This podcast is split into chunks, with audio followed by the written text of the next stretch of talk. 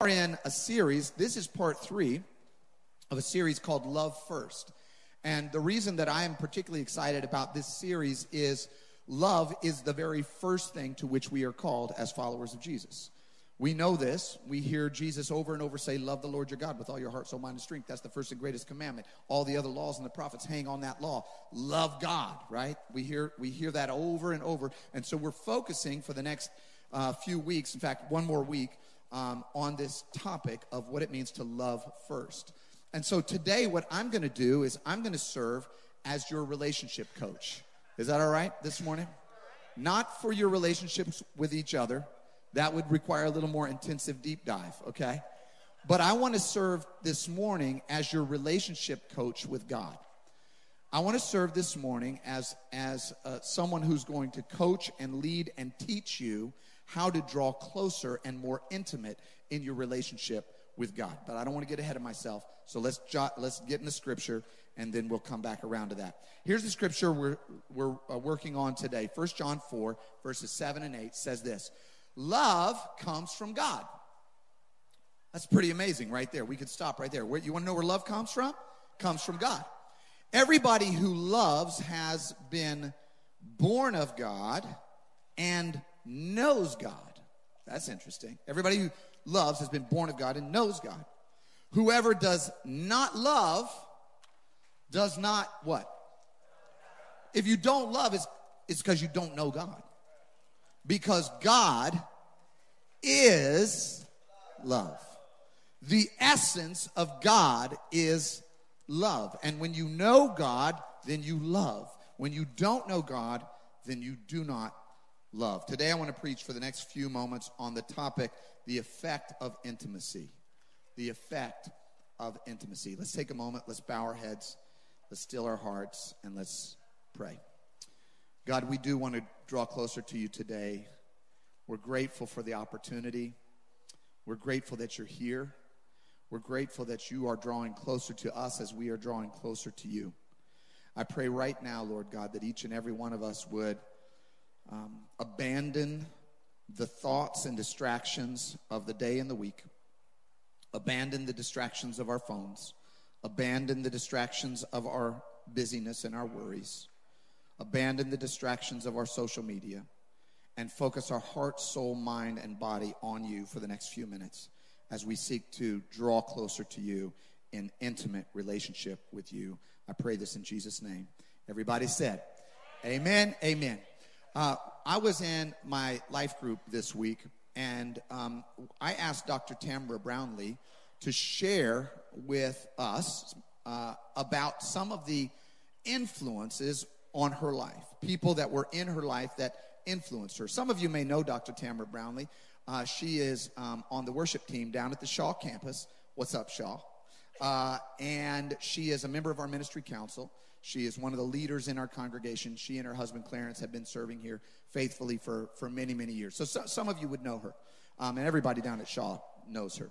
Um, but what you may not know about her, because she is super, a super humble person, is that she is one of the most, and this is not me, this is, this is, this is everybody knows this, one of the most respected healthcare workers on the planet, healthcare leaders on the planet. She is world renowned in her uh, leadership in healthcare. She has degrees from University of Illinois, North, uh, Northwestern, Harvard University, little little college you may have heard of.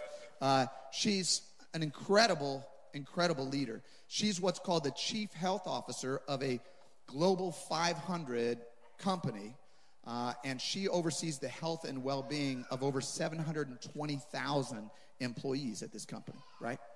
Um, and she's on the worship team at Shaw.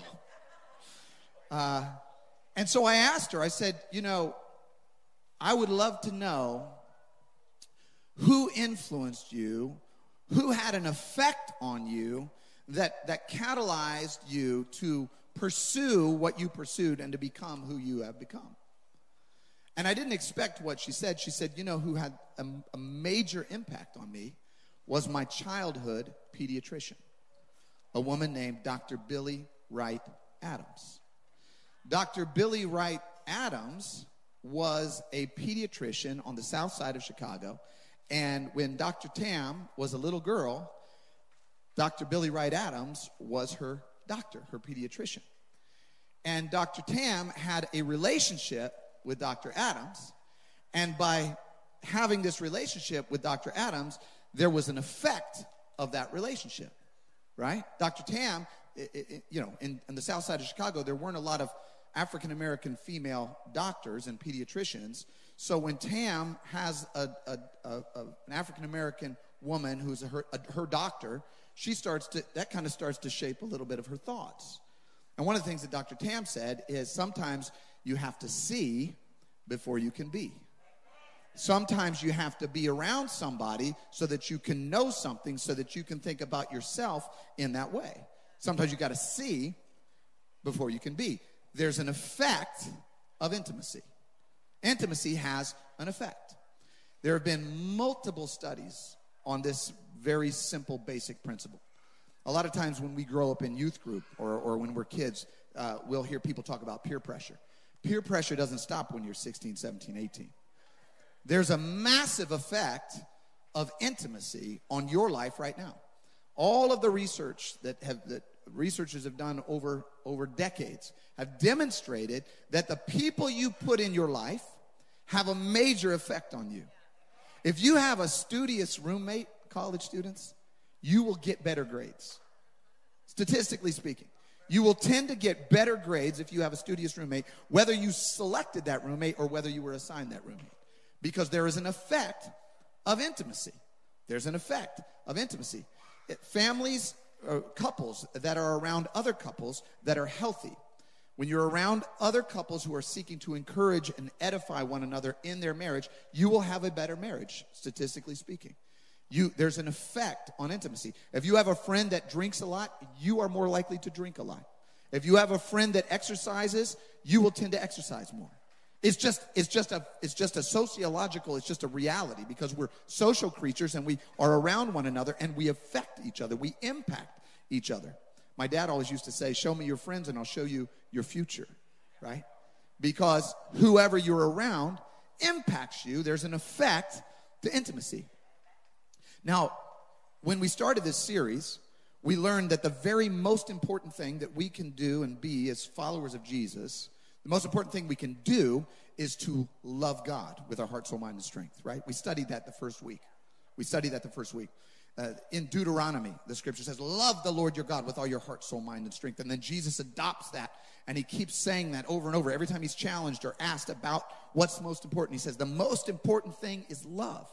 Now, as I teach this and preach this, and I think about where you're at and I think about where I'm at, I think, yes, I, I think most of us buy into that. I think most of us believe that commandment that the most important thing that we can do is to love God, right? But here's where I'm going to be a relationship coach because sometimes you have an aspiration that you don't know how to effectuate. In other words, you, you strive for something, you want something, but you don't know how to put it into practice. So, what I'm going to do today is I'm going to talk us through how do we actually draw closer to God? How do we build a more intimate relationship with God? How do we do that? How do I actually begin to love God more? I want to take us back to the very opening verse that we looked at, 1 John 4 7. Remember what it says? It says, Everyone who loves what? Knows God, right?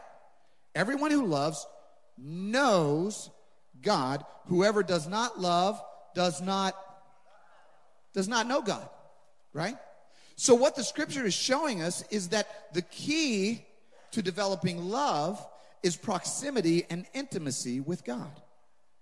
L- let me show you what the what the uh, actually let me let me just give you let me give you the the the line the point that I gave you at the very end of last week's sermon because we're going to use that as a jumping off point. And the point was this: if you want to grow in love, you've got to get closer to its source.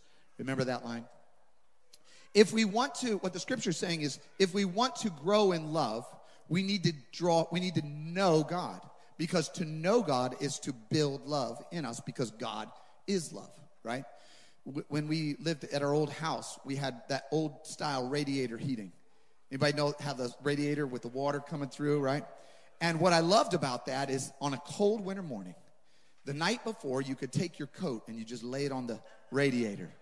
And then in the morning, when it was time to head out, you just pick your coat up off that radiator and you slip that coat on. And man, it is like a warm blanket. You walk out feeling warm. Why? Because the heat had gone from the radiator into the coat. The coat had absorbed the heat because of its proximity to the heater, right? And then I was able then to put on that coat, which still had the heat from the radiator. In other words, if we want to get close to the heat, we got to get close to the source of heat. If we want to get close to God, we got to get close. We got to get close to the source of love. If we want to have love in our life, we got to get close to the source of love. God is love, so we got to draw close to the source. But how do we do that? How do we do that? Um, when Jesus uses the word know, and when the scripture uses the word know, this is the word that is used in the Greek. The word is gnosko, which means to know, especially through personal experience, personal experience, or firsthand acquaintance to experientially know. How many of you know you can know something in your head but not really know it? Right? You can know about somebody but not actually know that person. Right? You can know about somebody. You can even think you know somebody, but unless you have extensive firsthand knowledge of that person, you don't really know them. If I hire a, a, a lawyer because I've got a legal issue, I want the lawyer to know the law. I don't want the lawyer to have read a book and say, I know about some laws. I want them to know the law. If I go to the doctor, I want the doctor to know medicine. I don't want them to have read a book about medicine and said, Yeah, I've read some Wikipedia articles and I think I got this, right? I want them to know it inside. I want them to have firsthand experiential knowledge of medicine. If I go to a mechanic, I want them to know cars. I want them to be a person that says, Oh, yeah, I've seen this a thousand times. I've had my hands on a radiator like this. I was going to try to name another part of a car, but I couldn't even think of one. Uh, you know, a turbulator, a carburetor, whatever, whatever. I don't know cars, right? So I can't. I don't. Don't don't hire me to fix your car. I can pump gas, okay? So, so the, there's a big difference between knowing about and knowing, and the difference is the degree of intimacy. That's the difference. So, if we want to experience love, if we actually want to love, if we want to be people of love, then we have to know, gnosko, experientially, firsthand know the source of love. We've got to know God. So, this is where I'm going to come in as a relationship coach. I'm going to come in and say there are some practices and principles and disciplines that are taught in the scripture and that have been practiced throughout history that are designed to help you draw closer to God. If you need to get closer to somebody in a relationship, there are practices that you do. There are disciplines that you do, right? You got to spend time with the person. You might want to establish a date night. You might, might want to communicate effectively. You might not want to have uh, toxic um, competition in the relationship. There are a lot of practices and principles that you want to put in place if you want to have a good relationship. It's the same way with God. There are some principles, some disciplines, and some practices. So, what I'm going to do is I'm going to try to do this relatively quickly, but I'm going to give you six, six disciplines that will help you draw closer to God. And here's what I don't want you to do I don't want you to, to tell yourself that you're going to embrace all six disciplines this week because you won't. You will utterly fail. You'll dismally fail, okay? There's your encouragement, all right? What I want you to do is choose one or two. One or two practices that you can put in place this week that will help you draw closer to God. And as those disciplines begin to strengthen, then you can start adding other disciplines, okay? How many of you know you need to walk before you can run? All right? Here's what we're going to do we're going to start applying some principles to our life. Here's the first one. The, the first one is simply this speak and listen.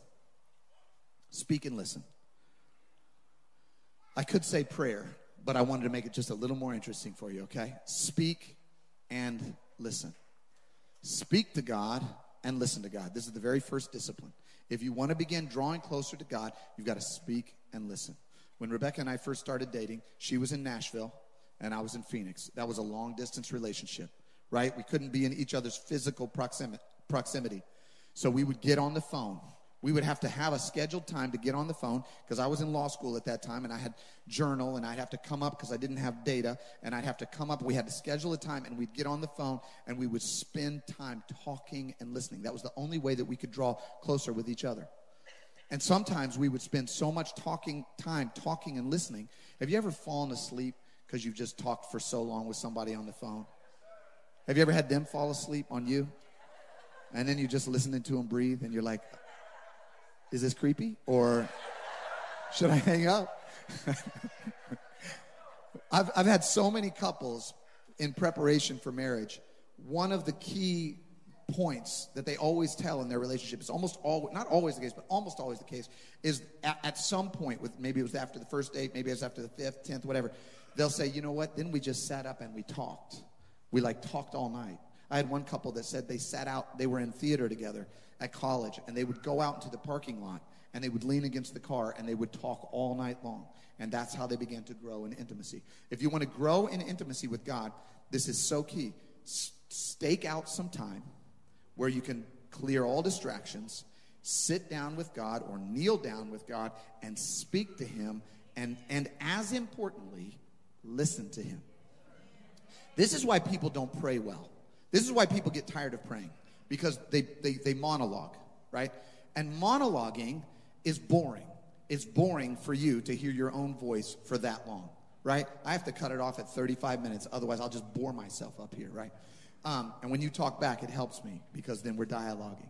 But, but we are, if we want to draw close to God, we need to speak to Him, but then we need to be quiet and listen to Him. You know, silence is a vital part of prayer. Sometimes we pray like, God, I need this, I need that, I need you to do this, help me with this, help me to not do that, please help me here, da da da da, boom, bing, bong, bang, I'm done, right? And it's over, right? And God's going, hey, I just, yeah, too late. You've already shut him out right? Prayer, the actual word that's used in the scripture, prayer, proseuche, means mutual exchange of wishes. That's what it means. It doesn't mean say words to God. It says mutual exchange of, of wishes. What that means is I say, God, um, God, uh, can you just please um, help me to be a better father to my children? Now, I can pray that, right? That's a good prayer. But then I need to be quiet because God will say things like, um, you need to spend a little more time with them. And I'll go, wow, okay, yes, Lord, right? I will hear from God. Sometimes it's just a just a just an impulse, like not necessarily, you know, uh, audible voice, but but you will be impressed by God leading you and guiding you if you will spend some time in silent listening in prayer. Proseuche, mutual exchange of wishes. Um, I'm going to give you two verses. Number one from Jesus, John 10 27. He said, My sheep listen to my voice. They, they bleat out, they say, you know, help, ah, help me, right? But then they stop and they listen, and the shepherd says, Come over here, and gives them direction. My sheep listen to my voice. John 16, 13 through 14 says this. I love this. When he, the Spirit of truth, comes, he will guide you. The Holy Spirit will guide you into all truth. He will not speak on his own, he will speak only what he hears. And he will tell you what is yet to come. This is God speaking to you. This is not you speaking to God. Jesus says when the Holy Spirit comes, He's going to guide you, He's going to speak to you, He's going to tell you what is yet to come, and He will glorify me because it is from me that He will receive what He will make known to you. First spiritual discipline stop, speak, and listen. I want to challenge you. Maybe this is the one for you. This week, carve out some time. Maybe it's five minutes, maybe it's 10 minutes, maybe it's 15 minutes. Shut everything out and spend some time with God. Spend some time speaking to Him and then pause and listen. See what happens. Number two, read and reflect. Read and reflect. Read and reflect. Number one, speak and listen. Number two, read and reflect. This week, uh, not this week, about a month ago, I bought a fire pit I bought a fire pit because fall's coming. I wanted to burn some stuff in the backyard. It's really fun to burn stuff in the backyard. It's just a manly thing to do. If you can't fix cars, you can start a fire. Okay, guys? So, so I got a fire pit. So excited. Got it from Home Depot. Come home. It's got bags, screws, nuts, bolts, legs, grates, other stuff, mechanical pieces, all kinds of stuff. Go out in the backyard, super excited, putting it all together. About an hour into putting it together, my daughter Eden comes out. She's six years old. And it's not any more put together an hour later than it was an hour prior. There are legs that are sticking out, the grate's not doing, like, it's not working. And she goes, Dad, what's going on? I go, I don't know. This thing's not working. It's not working. There's something wrong.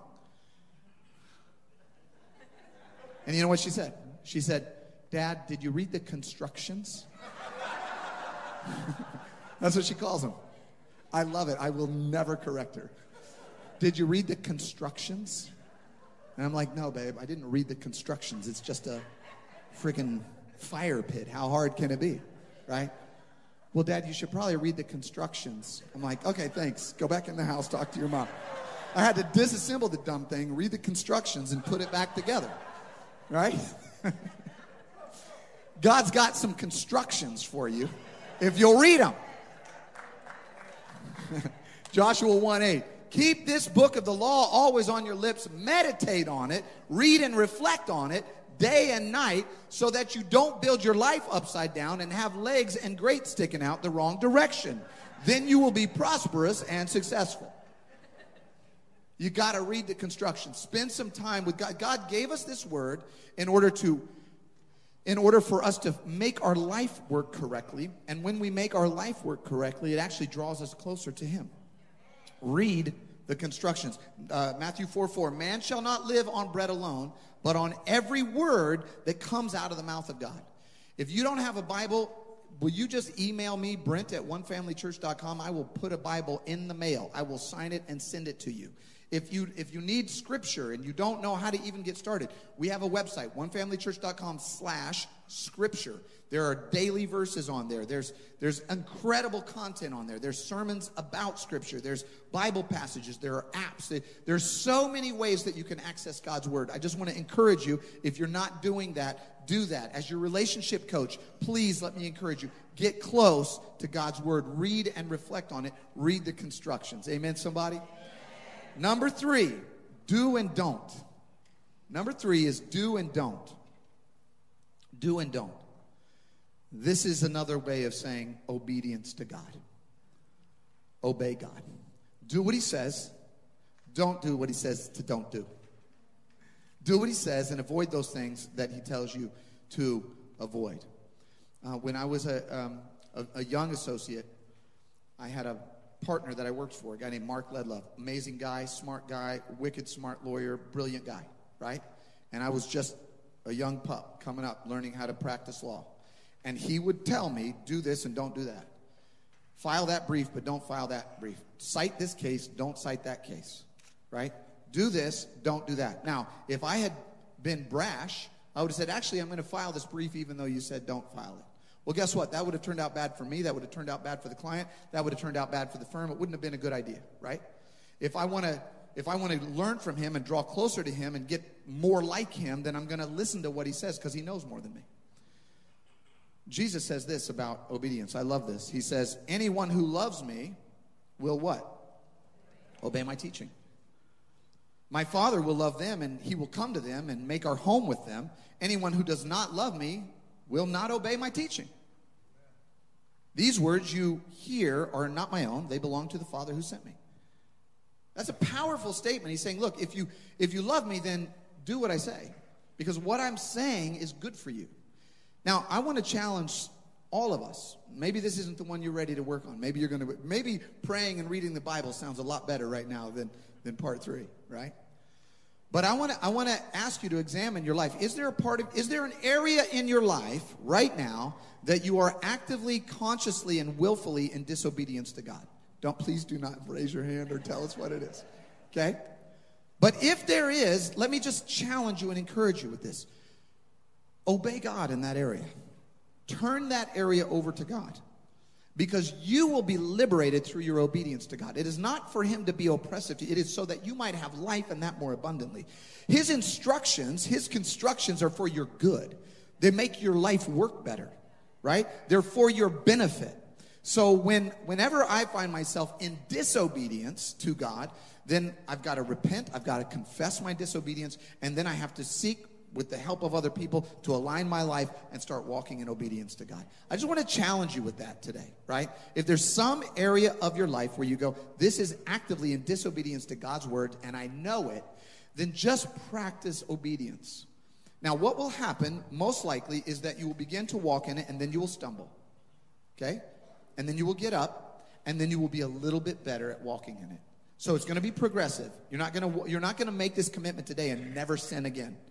If that's what you're thinking, I just want to I just want to level your expectations, right? There's a there's there's a process to it. But I do want to challenge you, begin to implement this in your life. Because whatever area it is, if it's in relationships, if it's in finances, if it's in the way you're thinking about life, if it's in the actions that you're saying, if it's in the words that you're speaking at, at, at your school or, whatever it is, begin to place that activity under the obedience of God's word and watch how your life begins to flourish. Amen, somebody? Do and don't. Do and don't. Number four is gather and grow. Gather and grow. I just want to say join a life group. That's the only thing I really want to say about this. Gather with other followers of Jesus, and what will happen is that you will grow through your intimacy with them. The effect of gathering with people of God is the growth of love in your heart and in your life. That's the effect. That's the effect. Our, our uh, facilities director bought me something a couple weeks ago. It's a wireless phone charging station. Has anybody ever seen one of these? They're magical. It's magic. Has anybody, like, seriously, does anybody not know what this is? Oh, I guess I was the last one. I, I didn't know that these things existed. It's a little charging station. It just sits here on your desk, and you just put your phone on it. You don't plug it in. You just sit sit it on there. Is this not new to anybody else? This is like when I saw Braveheart 20 years later, and I was like, that was a good movie, right? Um, so there's a charging station. You put your phone on the charging station, and you guys already know this, but it charges your phone. It's like amazing. And it's just because it's next to the charging station. The charging station is plugged into the wall, so it's got a direct source to the power, to the electricity. But just by proximity, your phone begins to absorb the charge. That's the way it is when followers of Jesus spend time with each other. You're a remote charging station for somebody else, okay? When you are filled with God's love and God's presence, and then you go spend some time with somebody, you will have the effect of emanating God's love onto them. And they will begin to walk away from that relationship going, man, I don't know why I feel better. I just feel better when I'm around that person, right? And if you need that, then I want to challenge you and encourage you go find a well charged wireless remote charging station in the form of another human being, a follower of Jesus, who is following God. And you say, Look, I just want to put myself in proximity to you because I want to pick up some of your charge. I love going, this is why I love life groups. This is why I love life groups. I go to life, I have a life group we go to every week. And the reason I love it is because, at least in part, people are reflecting, we're image bearers. Image bearers mean that we reflect God's love. We're like a mirror that reflects God's love. God's love shines on us and it reflects off of us and then, it, and then it hits other people. That's how it works. And so when you are a follower of Jesus, you reflect God's love. Now, part of obedience is to make your mirror as clear as possible so other people can see God's love without all the muddiness of your life in between. Amen, somebody? And what happens is when you put yourself in relationship with other people who are reflecting God's love, that reflection comes upon you. And you begin to absorb some of the warmth and some of the heat and some of the love that they are emanating from God to you. Amen, somebody. So, so gather and grow. Hebrews 10 24. Let us consider how we may spur one another on toward love and good deeds. We have that effect, the intimacy. We have that effect. Not giving up meeting together as some are in the habit of doing, but encouraging other each other, and all the more as you see the day approaching. OneFamilyChurch.com slash life groups. Find a life group, find some remote charging stations, and put yourself next to them. Start receiving the love and the power and the righteousness of God through brothers and sisters in Christ. All right, number five, we're going to wrap it up in a minute. Number five is serve and sacrifice. Serve and sacrifice. This is a spiritual discipline that will help you draw closer to God. Serve and sacrifice, and I mean that in terms of your time. The, the old preacher phrase is time, treasure, time, talent, and treasure, right?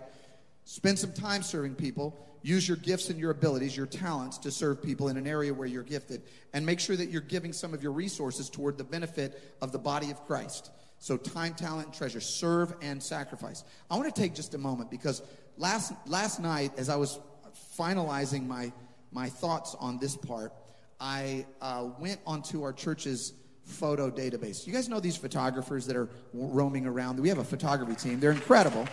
Um, and they're just always taking pictures. And now there are like 10,000 pictures uh, of, of people just praying and serving and doing all kinds of things. I just want to show you a few of the people that are in the background serving. Can you just put up a few of those? So, this is some of our production team serving. We've got another picture of them. This, this is uh, Arthur back there in the back serving behind the scene. People that you might not ever see running cables, running lights, serving behind the scene, running the board down. That's David down at the Shaw campus running that board, listening in real close. What's next? There, this is the, the production suite they're building up in the back. Um, keep going there. Another, that's Clarence, that's Tamara's. Uh, through there are people serving our children and our babies, holding little babies, taking care of the children of one family church, reading to them, reading uh, and, and praying for them, and sharing God's grace with them. I mean, this is where it's at, y'all. This is where it's at. This is where. This is where you begin to really grow. This is where you can really reflect God's love. When you are spending time serving other people in an area of your gift, in an area of your talent, and also in private, quietly sharing of your resources to serve the community, to serve the betterment of the people that you are called and that we are called to reach. This is where it happens. This is a spiritual discipline. In Proverbs, it says, Whoever refreshes others will be refreshed. Some will withhold unduly and yet come to poverty. Some will give lavishly and have abundance, right? Those who refresh others will be refreshed. Let me just challenge you and encourage you in this area. If you are if your spiritual life and there's a time for this. If your spiritual life is strictly about absorption, eventually it will become stale. Eventually it will become stale. Because your the, the, way the Christian life is designed is to receive in order to give. It's, it's, it's to receive the great blessings and spiritual benefits of God in order to pour it out onto other people, other followers of Jesus and unbelievers and the community around us. That is what we are called to do. Here's how Jesus put it He said, Where your treasure is, that's where your heart will be also. Wherever you put something that's important to you, whether it's your time, your skill, your money, whatever's important to you, wherever you put that, your heart is going to go towards that thing. If you want your heart to draw closer to God, put your time, your talent, your money into things that glorify and edify God and watch your life draw closer to God. Tre- that's where your, your heart will be also. Nobody can serve two masters. Either you will hate the one and love the other, or you will be devoted to the one and despise the other. You cannot serve both God and money. That's Matthew 6, 21 through 24. Um, Jesus is saying, listen, I want you to not only take it in, I want you to pour it out. I want you to pour it out because what you do when you do that, your life, this is a, a buddy of mine who's a pastor taught me this, and I just think it's amazing. Your life, when you give of your time, your talent, your treasure, your resources, whatever, your life gets attached to the thing to which you give. And if that's a big thing, then your life expands exponentially. If that's a small thing, then your life shrinks. So if I spend all my time, money, and talent on myself for my own benefit, then the scope of my world is me. That's pretty small. But if I attach it to the kingdom of God and I serve and I give and I spend my time and expend resources attaching my stuff that, that I value to the kingdom of God, my life expands by virtue of my attachment to that story, not just my own. Amen, somebody? All right, last one. Number six, rest and repeat. This is the final, this is the final spiritual discipline in terms of how do we grow closer to God. Rest and repeat. Several several weeks ago, I joined the gym because I was working out on my own and I was getting injured. And even though I feel like I'm 25, I think I'm 25, my body keeps going, no, bro, no, no, no, no. You're 27 is what it says. So, um, and so I joined, I joined the gym, and the owner of the gym did an interview on the intake, and it was really interesting because the, you know the first question he asked me, his first question he asked me, he said, "What's your bedtime? What's your bedtime?" And I was like, "That's a weird and intimate question to ask me. I thought you were going to ask me how much I can bench, bro. I mean, come on." And um, he said, "What's your bedtime?" And I was like, well, you know, I have a bedtime. It's around 9-ish, 9.30. Pretty good bedtime. He said, that's the main thing. He said, you've got to you've gotta get rest. Because he said, actually, your muscles grow, your body reproduces when you're sleeping. When you're working out, your body's being broken down. There, there, there, there, there are small tears. If you're lifting weights, there are small tears that are happening when you're lifting the weight. And if you just keep lifting weight, you spend all your time under tension, then there's no time for those muscles to heal. So you need to make sure that after you're serving and giving and doing all of these things that we are called to do, that we are also stopping and resting and recovering. Because it's when you're resting and recovering that everything heals. You come back stronger after you've rested. A bodybuilder's muscles grow when they're asleep. They get torn when they're awake and they grow when they're asleep. With rest is when we rebuild. Rest is when we revitalize. And so, what I want to challenge us as a spiritual discipline, something to implement in our life, because a lot of times we get super busy and we're working all the time. And what we're saying to God is, I don't trust you enough to rest. Because if I don't control everything and if I'm not working all the time, then everything will fall apart. But when we rest, we say, oh, wait a minute, you're God. I trust you to handle my downtime.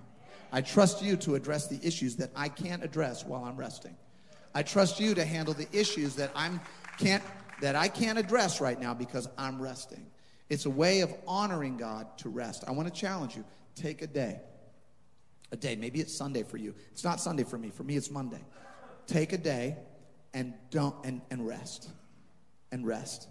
I would challenge you to get off social media on that day. I would challenge you to not get on your email on that day. I would challenge you to rest your mind on that day, right? Go spend some time with somebody you love. Go read a book. Read the Word of God. Spend some time relaxing and enjoying God on a moment, on a day like that. And just watch how your life begins to flourish, right? Because you're resting and relaxing. Last scripture Come unto me, all ye that labor and are heavy laden, Jesus said, and I will give you. Go on down to Matthew 11. It's a couple slides down and I will give you rest. Matthew 11, 28. Not, not quite there. Matthew 11, 28.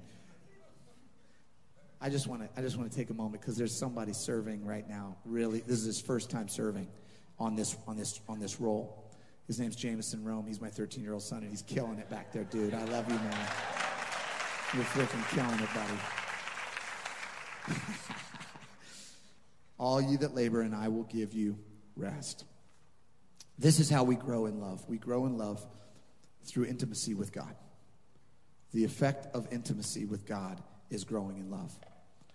As Dr. Tam was finishing her story about the impact of, on her life, she said, you know, not only did she then go to medical school, she said, but after she grew up under the, under the influence of her pediatrician, she said, um, but guess who I trained under? In medical school. Guess who I trained under? She trained under Dr. Billie Adams. So the effect of intimacy can last a lifetime.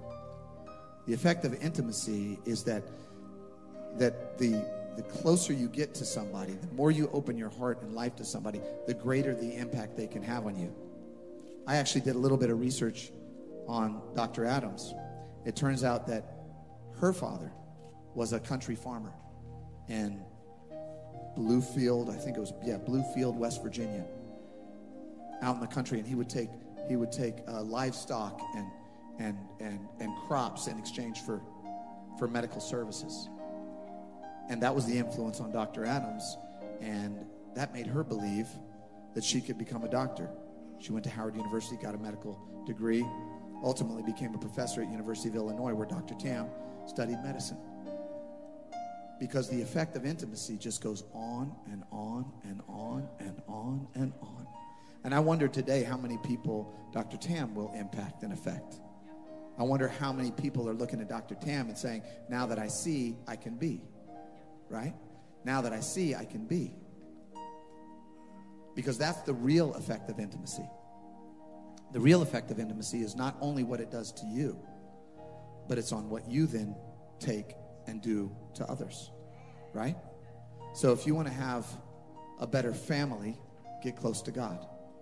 If you want to if you want to help your friends at school, get close to God. If you want to transform your job, get close to God. If you want to transform your relationship, get close to God. If you want to transform a city like St. Louis, let's get close to God. Let's draw close to God because the effect of intimacy with God is the emanation of love everywhere we go. And so we're, we're called to be emissaries and ambassadors of love. And the way to do that is to get closer and closer and closer to God. Let us love the Lord our God with all our heart, with all our soul, with all our mind, and with all of our strength. Let's pray. We love you, God.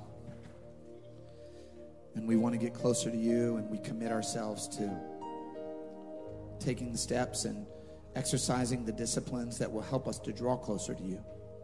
I pray that each and every one of us today would be willing to take those steps. Maybe not all of them at once, but maybe there's one or two steps or disciplines that we can implement into our life that will allow us to draw closer and closer and closer to you.